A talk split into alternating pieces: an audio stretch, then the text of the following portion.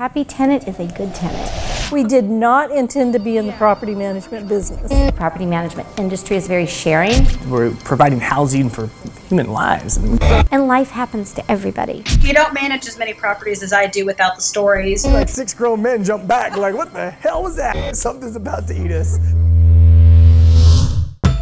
You're listening to the Property Manager Podcast, brought to you by Buildium. Real stories, real people.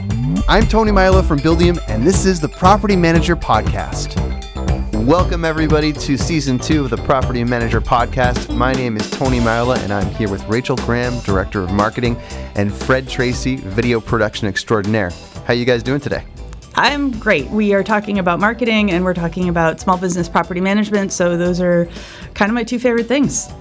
Yeah, one of the things that we got into with uh, when I talked to Jason Hull of DoorGrow, he's the CEO and founder uh, of a marketing agency that helps property managers, is really how SEO and a focus on SEO uh, could be hurting the property management industry. So, you know, being a content marketer, uh, this was a very engaging, um, animated conversation for me that I really enjoyed, and I think it's a it's a poignant topic for a lot of property managers that spend tons of money on marketing to get their brand out into their communities.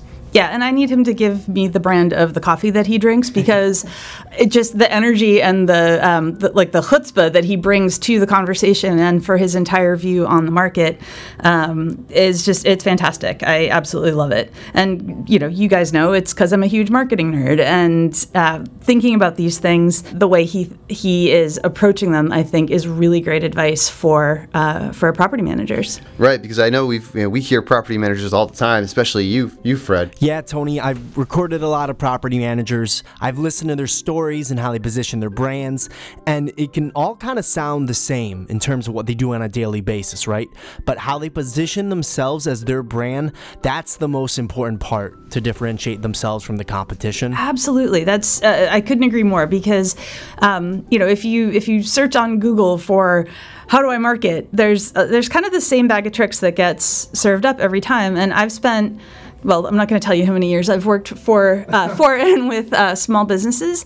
And what I love about small businesses is they have a passion and such an expertise for what it is that they do.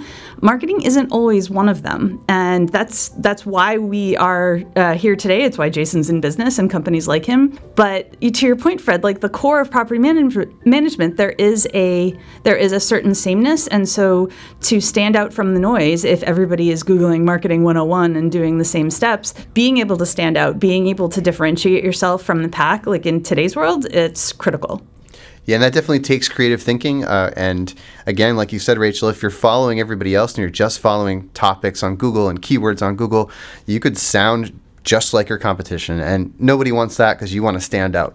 So without further ado, we'll get right to this episode. Hope you enjoy. Happy tenant is a good tenant. All right, everyone, welcome to season two of the Property Manager Podcast. My name is Tony Maella, and today I am here with Jason Hull, founder and CEO of DoorGrow. How you doing, Jason? I am doing fantastic. Thanks for having me on the show. Really excited to be here. Yeah, really, really pumped to have you on. And uh, yeah, we did a podcast recently with our CEO as well. Uh, so it's good to have you back. Yeah, it was great having him on. It was a great episode. Really cool to connect with him. Yeah, for sure. Um, so today we're going to talk about uh, a topic that is near and dear to my heart and pretty much any content marketer's heart, I would uh, argue. And the topic is how a focus on SEO and advertising could be hurting your business and is hurting the entire industry's ability to grow. And this is something that I know you've talked a lot about, Jason, right? Yeah. I'm kind of opinionated. yeah, and, and for all for all the listeners out there, uh, Jason is wearing a shirt right now that says in very bold font, "SEO won't save you." yeah, it's got a little hand reaching up to out of the water trying to grab a life preserver. no, we're we're clearly both uh, passionate marketers. You know, Buildium is all about people, all about focusing on residents. Um, so really pumped to be talking with you today, Jason. So first, wanted to get a sense uh, of DoorGrow's mission. If you could tell us a little bit about that. Yeah. So our official mission statement, or why statement, if you will, um, is to transform property management businesses and their owners. And so, what that means is we want to have an impact on this industry. As it says in my podcast in- intro, we want to eliminate the BS, build awareness, and um, and help the best property managers win. That's great. Very, very clearly put uh, and well said. So first of all, I wanted to jump in to talking a little bit about SEO, um, and you know, not every property manager really, I think, gets SEO uh, in the first place. So what it does, what it doesn't do, um, and so when we talk about SEO, you know, what are we what are we talking about here? Yeah, so I mean, really, we could probably just encompass all search engine marketing. But usually, when you ask marketers, like, why should I do content, or why should I do social media, or why should I have a website, or why should I, when you ask them, why should I do any form of marketing, usually the answer is to to please Google. It's like you need to bow to the great Google and do what Google wants. And Google is the great God of all things marketing, and it will bless you with leads if you appease the God Google and sacrifice the right offerings to it, right? right. And, and in doing that, you know, um, trying to appease the Google gods, yes, a lot of money can be spent, and it's not always the, the right thing to do. So, yeah, definitely. And, and SEO, of course, when we're talking about search engines, we're talking about Google, maybe a little bit Bing, if you're in China, Baidu, but that's not our audience right now, I don't think. Um, right. so I, am curious when we talk about SEO uh, and content, how has that changed in your view over the past couple years? Because it's always kind of changing, right? Um, and you know, as Google becomes more inundated with you know queries, uh, you know, bigger companies have already taken up a lot of those larger search queries and really dominated search. Like, how has that changed for you know business owners uh, like property managers? Well, uh, I think so. Here's some things to point out.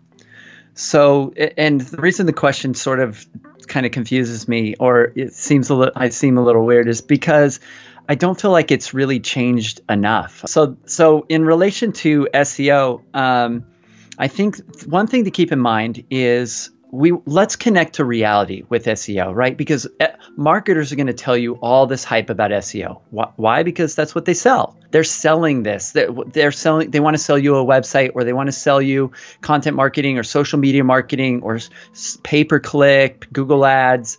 And the reason behind it there is usually SEO, and so they're selling that. So you're not going to fully get the full story a lot of times. And they're believers in it. They're super believers in SEO the thing to keep in mind is you can go right now to trends.google.com, Google Trends, filter for the US, extend the time period back to when it, they first started tracking metrics in 2004. And if you look at from 2004 to the present in the US and put in property management as a search term, you will see that search volume sort of spiked a little bit in it went up a little bit in July of 2011 and then from there on out since July of 2011 it consistently has been on a decline search volume which means there's less people searching now per capita than people that were searching back in uh, 2011 I mean, the internet's grown quite a bit since then. Now that that wouldn't be so bad, right? If maybe you know maybe there's um, there's still enough search volume, then it makes sense to do this. But then if you compound that with the problem of all the marketers pushing people towards search engine marketing and the increase, the dramatic increase in competition, it becomes even more painful to recognize this. And so people are spending all this money towards all this stuff that's focused on SEO being their savior. And what ends up happening is they're not getting the ROI that they really were expecting or hoping for because real marketing makes you money, right? But if you're doing marketing that isn't making you money that's not marketing. That's just wasting money. And so there's a lot of property management businesses that are just wasting money. They're losing more money than they're getting on when they really calculate their acquisition costs on cold lead marketing.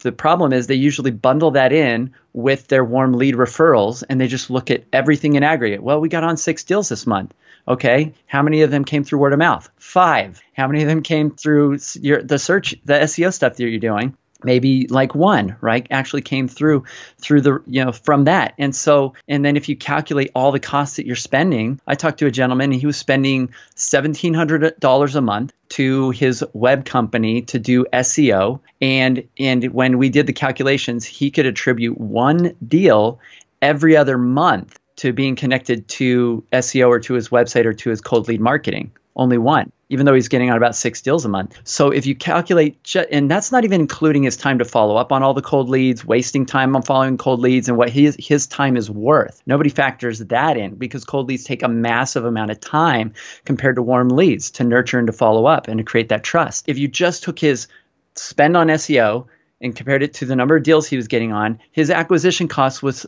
$3,400 for one deal. Okay. And he wasn't paying attention to this because he was like, well, I'm getting on six deals a month. You know, so, so, um, so when you calculate that, eh, I mean, he signed up like instantly with us. He was like, okay, all right, I'll sign up, right? But the challenge is people aren't paying attention. And so I set up this cold leads calculator to help people see this. Like calculates their time, it calculates their advertising, and it's like doorgrow.com slash cold leads. They can just go crump, plug in the numbers.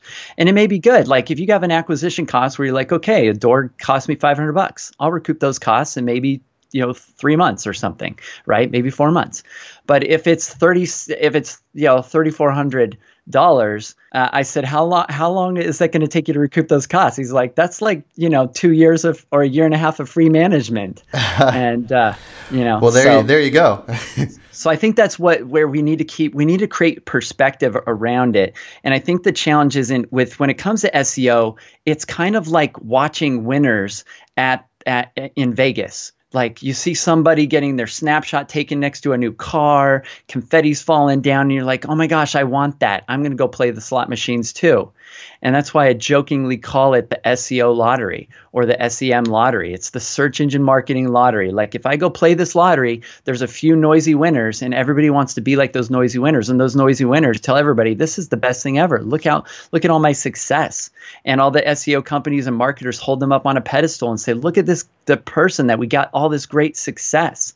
And then they go and try and play this game and they're like, what's wrong with me? Why am I broken? Why is this not working for me why is my spouse getting frustrated that we're spending so much money and i'm not bringing you know the, the the bacon home and you know and i'm not making things work right and right, right. then they're worse off than if they had not spent the money in the first place right yeah, I mean it's a it's a good point and it's interesting. I mean, with some of the stories of property managers that you've talked to where it's not working for them, is it has it been because they haven't gotten local enough with their approach? Like, have they been trying to target, like, say, keywords or um, sort of more nationally broad keywords versus like really honing in, like, to sometimes a neighborhood level? Um, of you know property owners that they might be able to capture uh, in some shape or form. Well, I think first off, people are not looking on Google. There just isn't very much search volume even though it hasn't really grown, it really never kind of started. There just isn't a lot of people searching on Google. So here's the things to keep in mind. So that there we've got all these these rental properties available, all this potential market share, right? And the first big hurdle, the first big thing that takes away most of that is awareness. In the US, we have a significant awareness problem. Only about 30% of single family residential, according to the iceberg report, are professionally managed. And so what that means is there's 70% I guess, that are self managing. And so there's all this blue ocean, but those people are not searching on Google. And it's because of the awareness problem first. So, first, they're not aware. And if they're not aware of property management or that that's an option, they're not going to be looking for you on Google. They're just they're not. So they're like they don't know what property management really is. You contrast it to Australia, where almost 80% of single family residential is professionally managed. It's like the complete opposite. Totally. And property manager is a household word there. It's like saying realtor here. Right. You know, everybody knows what that is right. over there. And so the challenge is there's so little awareness. Now, awareness is the first big hurdle that takes the biggest hit. The next big hurdle in property management is perception. So say somebody is aware that property management exists, then they're very likely to have a perception issue with property management. Property management has a very negative perception here in the US. Mm-hmm. That's right. It's viewed by a lot of people as something they view it as negative. There's and it's heavily perpetuated in the real estate industry simply because uh, the number one source of complaints at most any board of realtors usually is property management related. It has a bad reputation. They perpetuate that. And I think it's also seriously perpetuated by the pl- people playing the SEO lottery and losing because if you don't have cash flow, you don't have sales, you don't have revenue, the first thing to go out the window for a property management company is customer service. And then it helps perpetuate that problem. So I think the industry as a whole is struggling to provide good customer service. And it's funny because I talked to I've talked to probably thousands of property managers, um, and I've talked to hundreds just this year. And it's funny because I I can't tell you how many times I've heard somebody say, I'm going to start a property management business, or I, I we, our business is going and it's healthy, and we're the we're I'm the only one that can do it right. We're the good one, and everybody else in my market's terrible. Right. Yeah. There's that that uh, spirit of competition for sure, and I think that it's I don't think anybody wakes up like as a property manager and says, "Today I want to provide bad service." Today, I think that's just what happens when you're struggling to make things work, when you're struggling in your business, when you're spending uh, all your money trying to do everything that everybody tells you you should be doing to grow your business and it's not working. And that hurts the whole industry. It's painful. And that's how this focus or this addiction to SEO can be hurting your business. And don't get me wrong, if SEO is good and it's it, you're the top spot on Google and you're you're Goliath in your market um, all the Davids can you know are not succeeding against you, you know, then it can be great. It can be phenomenal, and you know you're getting awareness. People are maybe you you get whatever search volume is there, but from my experience, uh, even the biggest companies in most markets right now, due to the sell off that's been happening, are losing more doors than they're getting on. And they're spending every dollar they can towards marketing. They're maxing out their AdWords budgets. They're doing all the pay per lead services. They're spending all the money they can on SEO. There's no additional dollar amount they can spend to get more return on those channels. You can't outpace the market with marketing. Yeah, so let me stop you there for a second. So as so let's let's assume that all SEO is really not a good focus for you know your average property manager slash small business, right? Because it's hard to compete, it's hard to rank. Um, we know this is all true. It, it, it is. There's no doubt about that. Now, what should they do? Like, so they say, okay, well, I can't I can't do X, Y, and Z. I shouldn't pay for keywords. I shouldn't really invest too much in SEO optimized content. Um, well, where do they go from there? Do they look to social? Do they look to their community and their grassroots? Like, what is what what do you recommend is that first step? Yeah. So, well, let me paint. I'm going to. Sh- I'll share kind of a metaphor or, or, an analogy here. So, a lot of people might be familiar with the story of David and Goliath, right? So, you've got Goliath, and there's a Goliath in almost every market, maybe a few Goliaths, and Goliath has all the best tools he's got the sword and shield and he's got SEO and pay per click. He's doing social media marketing. He's doing content marketing. He's doing he's focused on reviews. He's doing everything, right? Because he can. He's he's got uh, this crazy big support system and he's big. He is big and he's muscly and he he has he has all the weapons. Now, then you've got mom pop property manager or small property management company. There may be a two to 400 doors and caught into that sort of sand trap um, where they're dealing with a team and trying, struggling to get processes documented and trying to figure stuff out. Or they're in the first sand trap, which is like 50, 60 units and they're a solopreneur and they're trying to figure out how to break that first 100 doors, that 100 door barrier. So if they're caught in either of those situations and they're they're like, I'm going to go out and compete as David against Goliath. But it, I'm going to use the same tools as Goliath. I'm going to strap on the same sword, same shield. David's going to get his butt kicked any day of the week. He he just he can't compete. So David had to have a hack. He had to do something different. And so if if you keep in mind that there's 70% blue ocean available potential market share and then it's killed by awareness then it's killed by negative perception, and then what's left over, word of mouth catches.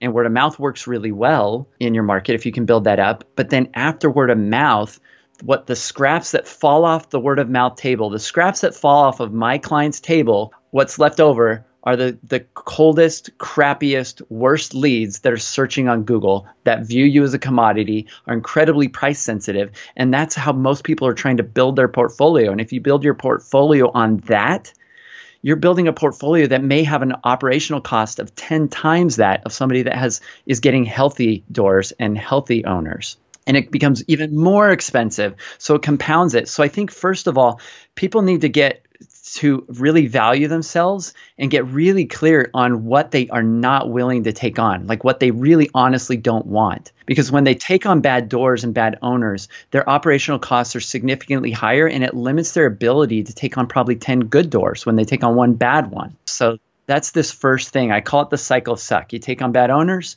you have bad properties. You have bad properties, you have bad tenants. Even if you do all the tenant screening in the world, if you have bad tenants, you get a bad and bad owners, you get a bad reputation. And if you have a bad reputation in your market, that hurts word of mouth, and you're only going to attract more bad owners. And this is where I think the industry as a whole kind of sits, trapped in property management hell, which is the cycle of suck. And so if, to escape this as an industry, we have to change the perception and change the awareness level. And the way to do that, to go out and create new market share, because there's lots of blue ocean, right? All they need to do is step outside their door and go find where these people are hanging out. Where is this blue ocean? And if it doesn't exist, they can create it.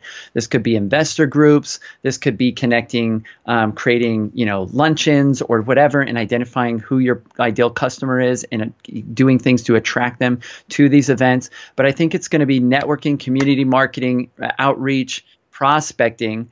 Um, even even cold calling would probably be better than just waiting for something to hopefully come through from Google. Yeah, so it sounds like it's all about the relationship first. Um, it's all about people first, but you know what you're saying is making sure that you know you don't accept somebody as a client for short-term gains um, and long-term probably you know issues uh, when it comes to you know getting an owner in, in your door that you know like isn't really a good uh, a, a good choice that won't make that won't make a, a, living situation better for their residents. And the same thing goes for for residents as well. So at that community level. So what kind of uh, i'm curious what kind of success stories have you heard and, and you've uh, you've witnessed um, and helped your clients do because uh, at that community level yeah, so I mean, if you contrast it with um, most most companies right now are losing more doors than they're getting on, even if they're doing marketing. I mean, a lot are, are even if they're doing marketing, they're losing more doors than they're getting on. Um, our clients over the past several years have been growing and adding doors. Um, often, uh, if they follow everything that we tell them to do, they're adding anywhere from 100 to 200 doors in a year. And um, and so, but they love that. Uh, yeah, and they love that. And here's the here's the magical thing that this creates, though. If they if they dial in and shore up all the leaks that exist in their sales pipeline, so this is kind of what we focus on is shoring up all the leaks that exist in their front end of their business. And if we shore those up, it just facilitates and maximizes and helps there be more word of mouth, helps there be more warm leads coming in. And the and warm leads take very little time. They take very little time, and the close rate is very high. Um, you know, typically like a 90% close rate. And, and whereas cold leads, it might be like one out of 10, like a 10% close rate. Even if they're amazing at sales, they're a closer. It might they might get to 30% if they're a complete, you know, bad A, right? So, but the hidden killer is time. Most of these small business owners don't have time to like a to spend full time focusing on follow up and sales. And to really follow up on 10 cold leads in a week could be a full time job. I mean, I typically hear to get a contract takes them on average sometimes three to six hours on a cold lead to nurture them, follow up, phone calls, visit the property, convince them, you know, do the closing, you know, to wrap it up. And um, on cold leads, I hear that it's at least half typically. And I'll hear anything from something almost ridiculous like 15 minutes to an hour, but it's usually at least half of what it would take them on the cold leads. So, time, most of them have maybe five to 10 hours a week. They're actually able to focus on sales with everything else they're doing, to focus on BDM type work of business development management and growing their company. And so that it really is almost the only option is to do that. And the other advantage is if they go out and do prospecting and they've got all these leaks shored up in their pipeline and then and then they want to turn on the spigot of marketing in this pipeline. It's not spraying out everywhere. They're, they, they're getting a better roi so then if they want to do seo or they want to do pay per click or they want to do these things it makes a lot more sense. But i've seen people turn on that spigot full blast. And one of one of the things i saw come through our cold leads calculator once their acquisition cost per deal was 11 over $11000 and I was like, how's that possible? I, t- I called this guy up like, this is the worst this is the worst thing I've ever seen. And he said, it, I said, how, is, how did this happen? And he said, we've spent tens of thousands of dollars hiring expert marketers, doing Facebook ads, funnels, click funnels, like all like chasing this magical pipe dream that the best marketers are telling us to chase. And we w- spent a ton of money and we've got almost no return. Right, right. It's hard for me to believe though that um, when it comes to social, like that you don't have to be on social as pretty much any company these days, because especially when you're talking about being local and word of mouth, you might have to pay if you don't want to pay.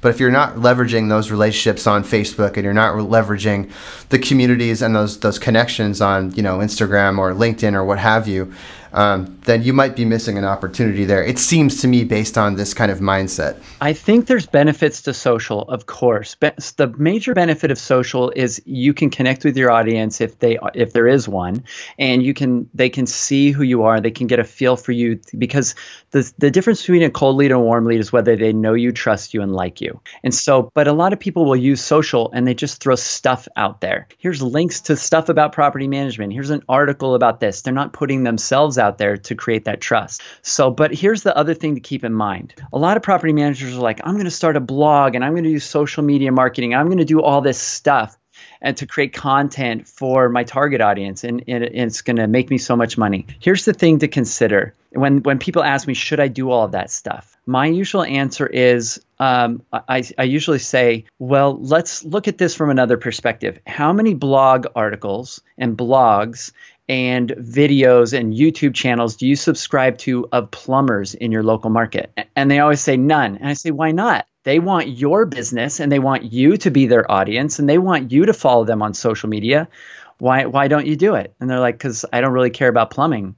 I said, yeah, you need plumbers sometimes, but you don't you don't care about them. And that's how their clients are. They don't they don't care about property management they need property managers or could use them but they don't they don't care about it they don't even care about their property sometimes that's why they're hiring a property manager right and that's the reality in the us as you, as you were saying before but i think it's pretty interesting that you said that it's it's uh you know, as far as the prevalence of property management and how, as far as awareness goes, like Australia seems to have it more right.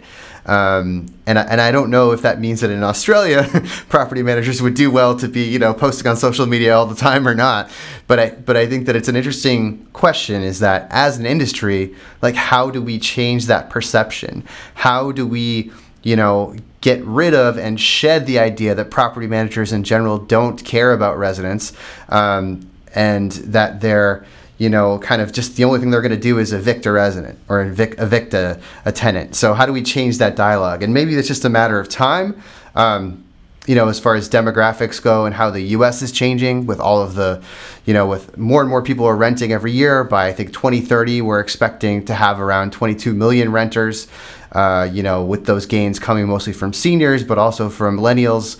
Um, and so maybe that perception will naturally change over time. But what, what do you think, Jason? Is it something that you're seeing adapt at all? Well, so you're mentioning the perception issue, but you have to remember we have to solve the first problem first. The biggest problem is awareness. And so, and that's people can't know, like, change their perception on property management if they don't even have one, right? So, we first have to tackle the awareness challenge first. And the way to tackle the awareness challenge is to go out and connect with people long before they're looking around on Google or online or searching. And that allows you this advantage. So, the things that my clients have noticed is that when you step into that blue ocean and you're able to play in that space and connect with people in that space you're you're far earlier in the sales cycle far earlier long before they're ever going to search on google long before you're competing and and you're they're price sensitive and they think you're a commodity. You're able to start connecting with people. They're going to just go with you because you're there you're who they know and trust and like. And so i think it's going out and creating that awareness it, it means getting involved in like um, real estate investor groups or creating real estate investor groups. And then as you build awareness, you're also creating perception. And so I think the real trick and the real secret is to create awareness. And so, and if you do that, what's magical is you live in a space now where there isn't this false scarcity that's been perpetuated and created in the industry right now, where everybody's fighting in the red bloody water over the coldest worst leads on Google and you're in this space where you feel free and there's so many fish swimming around like you can you can just connect with people and create relationships and you have business coming in. And so if you're able to shift into that space what i've also found is my clients are some of the biggest and best contributors. So we created this facebook community for example called the DoorGrow Club and people can check it out at doorgrowclub.com but you just go you it, like there these a lot of them there's a lot of clients in there but there's a lot of listeners of my podcast. And these are people that buy into this idea that the industry right now needs collaboration over competition. And I'm a big fan of that because you, when new categories pop up in in the in business and property management really is in its infancy here in the US. Let's be honest. Yep, like it really absolutely. is like a brand new sort of thing, even though it's been around for decades. Yep. And it, perception wise, it's a brand new thing. And awareness wise, it's a brand new thing. And, uh, you know, you can compare that to other industries that are kind of new right now, which would be, I don't know, like um, vaping and marijuana and like other crazy things, right? These are new things where people are trying to build awareness and build per- change perception. And so, Jason, Jason is in California, by the way, everybody. right, right. So, so if you look at if you look at this um, property management, when when anything comes new, so let's compare it to some other things that were new in the past. Facial tissue, right? So this company called Kleenex says, "Hey, we should probably stop shoving our boogers into our chest pocket, and we should we should have paper facial tissue." So and they they so started marking this. They were the first to perpetuate this category, and now Kleenex is synonymous with a facial tissue. I'm going to grab a Kleenex, even if it's the wrong. That's not the brand name. Google was the first to perpetuate online search and really do that. In fact, Yahoo was a directory and they used Google for their search results initially. I bet they're kicking themselves now, right? So Google Slightly. Google like crushed Yahoo. Like they, they nobody even talks about it anymore really. So Google um, was the first to build this category of search. And because they built that category, they're synonymous with the category property managers have the opportunity to build and create the category in, of property management in their local market right now and that's that's like um, that's a huge magical and amazing opportunity that should give everybody chills and get them excited about what they're doing in their industry. But if they go play the SEO lottery they're like they're just missing it. They'd be fighting a losing battle. So that's that's a really good point, and and I do think it's interesting though when we, we think about those local inroads to be successful and to get that awareness out there uh, for property management in general. Um, you mentioned investor groups, um, so clearly when we're talking about you know investing, is that uh, are there any other topics that you would you know recommend that property managers use as you know inroads to different groups in their in their local area or region? Well, I mean, it's really simple. You figure out groups of like who who has who are your target audience that you really want. You know, if you want association managers, how can you get them all together? If you want association management, how can you get association heads or so association groups together? If you want to manage, you know, storage units, how do you get involved with, you know, the storage unit sort of uh, category? You know, whatever you're into. But you got to identify your target audience. Most of my clients don't want those, by the way. But if you if that's what you're into, that's what you're into. You have to identify your target audience and like who you really want.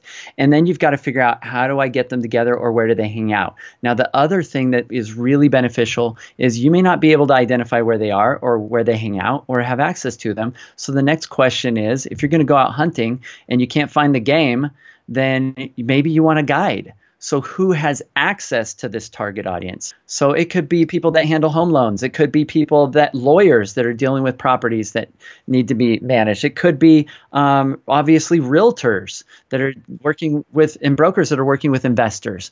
And so, you need to identify who can I create alliances with, relationships with, joint ventures with, partnerships with? Who can who can become my new best friend that can refer business to me on a regular basis and start building multiple engines like that that just feed me money? Yeah, that's a that's a great point, and it's something that I think brokers and real estate agents have done for, you know, years uh, and have done a really good job at. So when you start working with a broker, of course they connect you with their network of tons of people, and so I think even just taking the, you know, uh, taking that first.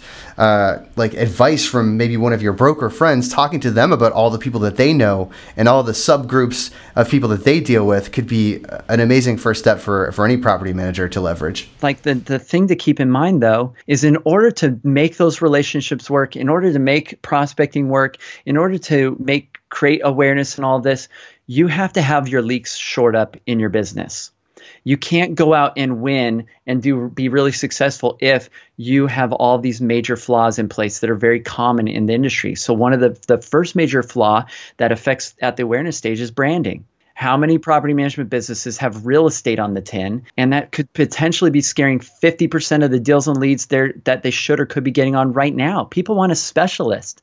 It could be that their name looks like everybody else. They're like they're phoenix property management in phoenix you know or it could be that they've they've they're an acronym and nobody can remember it or it could be that they're using ev- their blue is their brand like every other company in their market you know. And so if they have there's so many and there's that's just a handful of the leaks that come with branding and that's just money going like leaking every month. And branding has the biggest impact on the most significant source of leads, which is word of mouth, because the crux of word of mouth is being remembered. And then the next major leak is reputation. Do you have a process for online reviews to focus on that? Are you leveraging tools like gatherkudos.com and other your systems? Do you have a follow-up process with new owners and, and new tenants to solicit feedback and leverage the law of reciprocity? Have you been trained on this stuff? This is the stuff we'll work on with clients. Do, is your, does your website convert? Is it focused on building and creating trust, or are you trying to manipulate Google? Because if you're trying to manipulate Google, then it might not be pleasing people. Guess what Google's goal number one goal is? To please people. They want to please people because that's how they make money, right? They want to serve up ads. And so they want to serve up relevant content and relevant results. And so if your website pleases people, you end up pleasing Google. If you just focus on pleasing Google, it's probably going to end up as black hat in the next several months and you're going to be penalized. Well, yeah, if you if you uh, resort to some of those uh, sketchy tactics like buying traffic from from foreign countries or um... well those are already black hat so let's be honest though and everything that is now black hat used to be white hat it used to be at the forefront of SEO. It used to be what all the SEO guys would say, hey, you should start ba- backlinking schemes. You should totally do this because Google has PageRank and it's all about how many backlinks you have. So then eventually Google released a quality score for every backlink. And some people lost their entire rankings because they had all these terrible quality scored backlinks, right?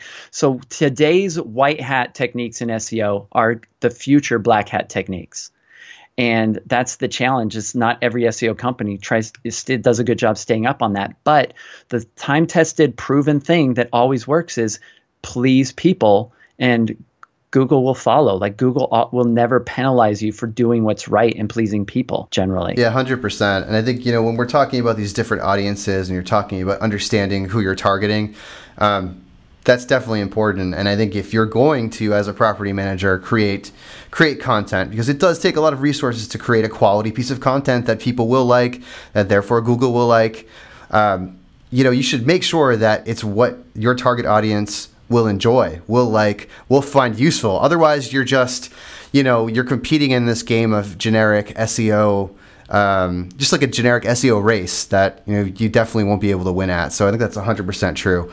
Um, it sounds like a lot of what you're talking about here with brands it's actually really interesting because you know of course looking at you know brand archetypes um, and you're really understanding a brand story is critical um, do you help brands like figure out who they really are and get in touch with that story so that they're able to communicate it at that very core level yeah so um, yeah, we're really big on that. I mean, that's the beginning of our whole program that we focus on. We help them get super clear on their target audience, super clear on their personal mission statement in life as a business owner. So, and then that tr- eventually we help them get, we, we start them out with even a time study to get them clear on what they enjoy and don't enjoy doing, to lead them into getting clear on their personal purpose in life. And then that we connect that to what the purpose of the business is, because the business exists for two reasons. One, to, to facilitate your personal mission and vision in life as an entrepreneur. And if it, if you don't know what that is, it can't do that. And you end up doing the wrong things in the business and you end up feeling unfulfilled and you end up hating your day to day. And and it's different for everybody. Um, and you also then don't know what you should be offloading because you don't know which things drain you or energize you. You're not really clear on that because you don't know your your purpose. And then once you get clear on that, you get clear on your business purpose. What is the purpose of this business? And there's two things, right? It's to fulfill you, like I just mentioned, and the other is to solve a problem for your customer. If a business doesn't solve a problem for a customer, it's stealing money. like it's that simple. That's why businesses exist is to solve problems for other people.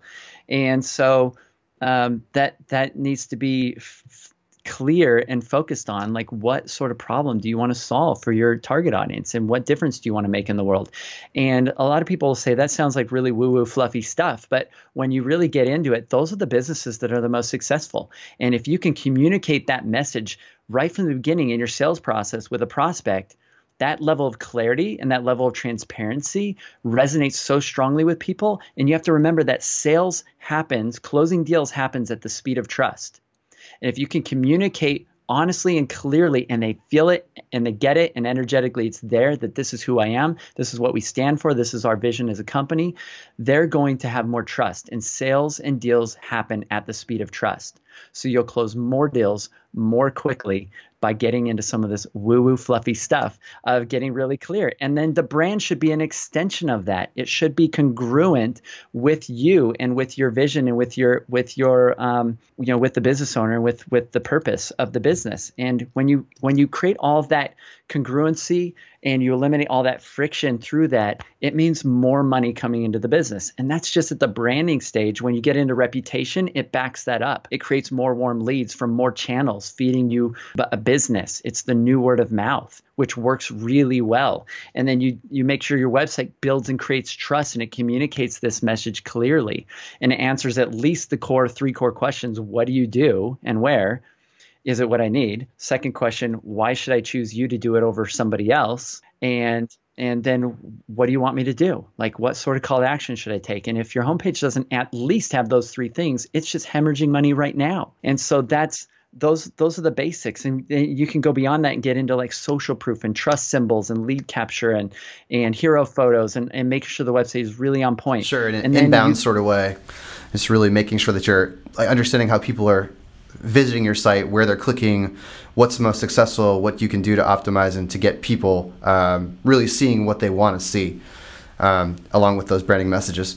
Even more, just communicating really what you want people to understand about your company, like transparently, because people will will you know come it's not just like hey let's manipulate everybody coming to the website right it's like we only want the clients that we really want and we want to communicate in a way that the people that really resonate with that would be super attracted to what our website says and says we do. And then, then you're getting the right business. You're getting those owners that want to manage and allow you to do your job in the right way. You're building a portfolio that's not in that cycle of suck. And and the right people will like resonate. So here's the thing, uh, you know, when with uh, attractive marketing or being magnetic in business, um, just like a magnet, if you're not repelling some people, you're not attracting people either.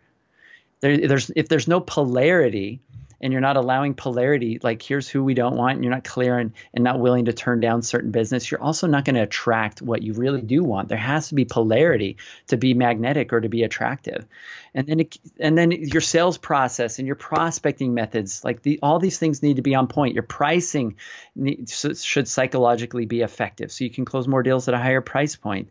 And so these this is kind of the program we'll take clients through to rehab their whole business. And what's crazy is that um, the majority of the clients that we take on, maybe about 60 or 70 percent, even though they've been in business, some of them for 20 or 40 years, are changing their business names as they go through our process, which isn't it's crazy, but I'm really good at convincing them and showing them all the leaks. And at the end of the day, it's just a financial decision. It's like what's going to make me more money. And once they can see the problems and they can see and they know all the rules of how to play a game, entrepreneurs want to win and they're willing to let go of this you know this thing that they feel like is their baby and their child that i might say is ugly and needs plastic surgery you know that's how they perceive it initially to recognizing it's this robot slave that makes them money and should be serving their needs not the reverse. Yeah 100% i mean that's branding 101 everybody and i think that you know when you think when you think about um, how to get to the heart of what you want to be I mean, that's that makes a ton of sense because if your name isn't communicating that to the rest of the world, then I mean that's the starting point, right? Your name, your brand.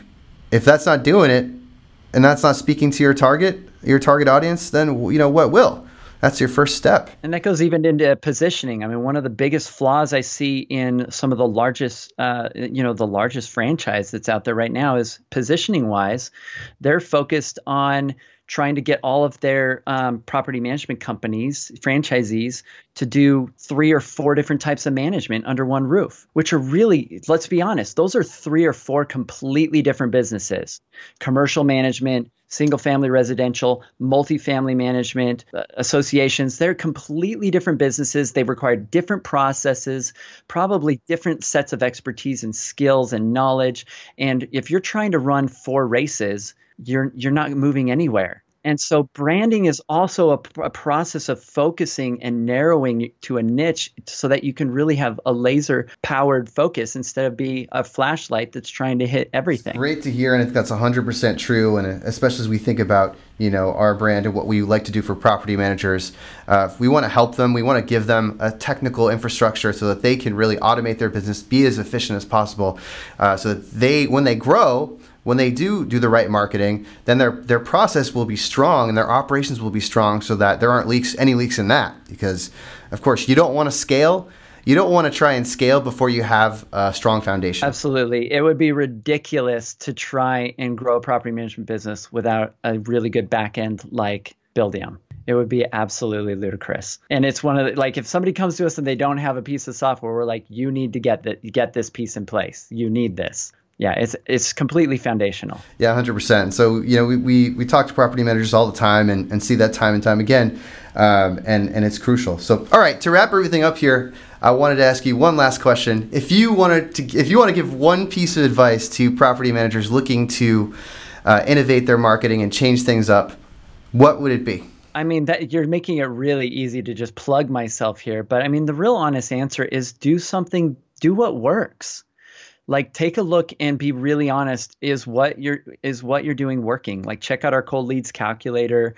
Um, maybe go test your website. You can test your website by going to doorgrow.com slash quiz and you can grade your website and check that out. But just um, and you know if you and if you want to connect with us and some of this really struck a nerve or sparked some interest for you we would love to talk with you and you can connect with us by going to doorgrow.com and um, and set up a call and let us uh, blow your mind and open you up to a new possibility.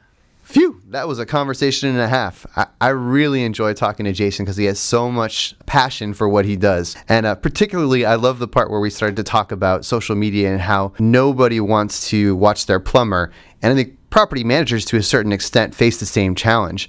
Um, but of course, there's a little bit more to it than than just that. Oh, totally. Yeah, no, I mean, property managers are interacting with their residents. Um, it's a very it's a very personal experience that you're creating. It's a very personal relationship, and so property managers have the ability to use social media as a means not just for showing like this is a day in the life, but um, providing residents with information about things going on in the local area or um, expert tips for um, landscaping or you know things like that. And so if you sort of follow um, the 50 30 20 rule that I like to think about. Like, that's 50% is sharing information that you have access to as a small business owner or as a property manager that your residents might not. And so, making that available to them is a, it, it reinforces the relationship because you are sharing something interesting and of value that you have at, at your disposal.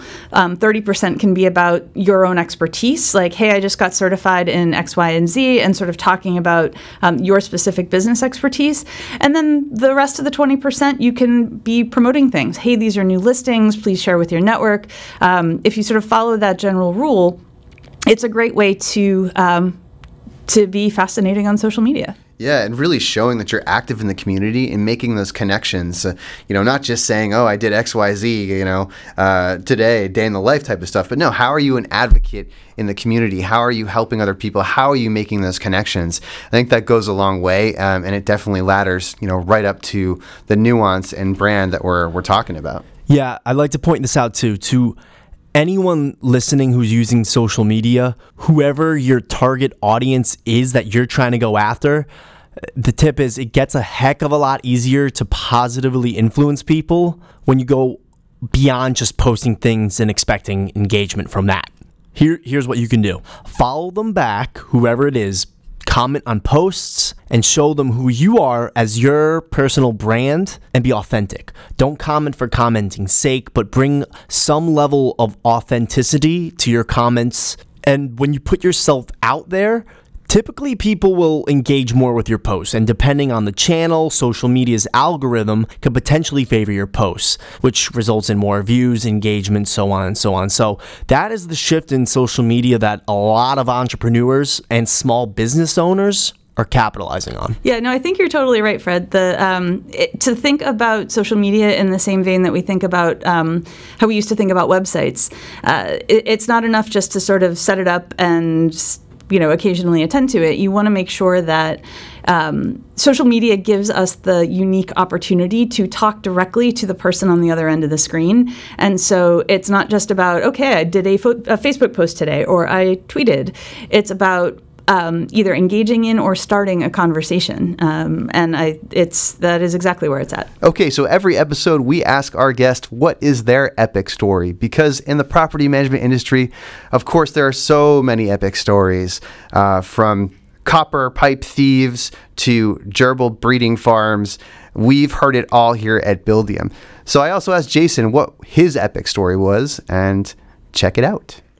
Oh man, I have so many stories. I have a whole page of case studies that people can check out if they go to doorgrow.com slash uh, case dash studies.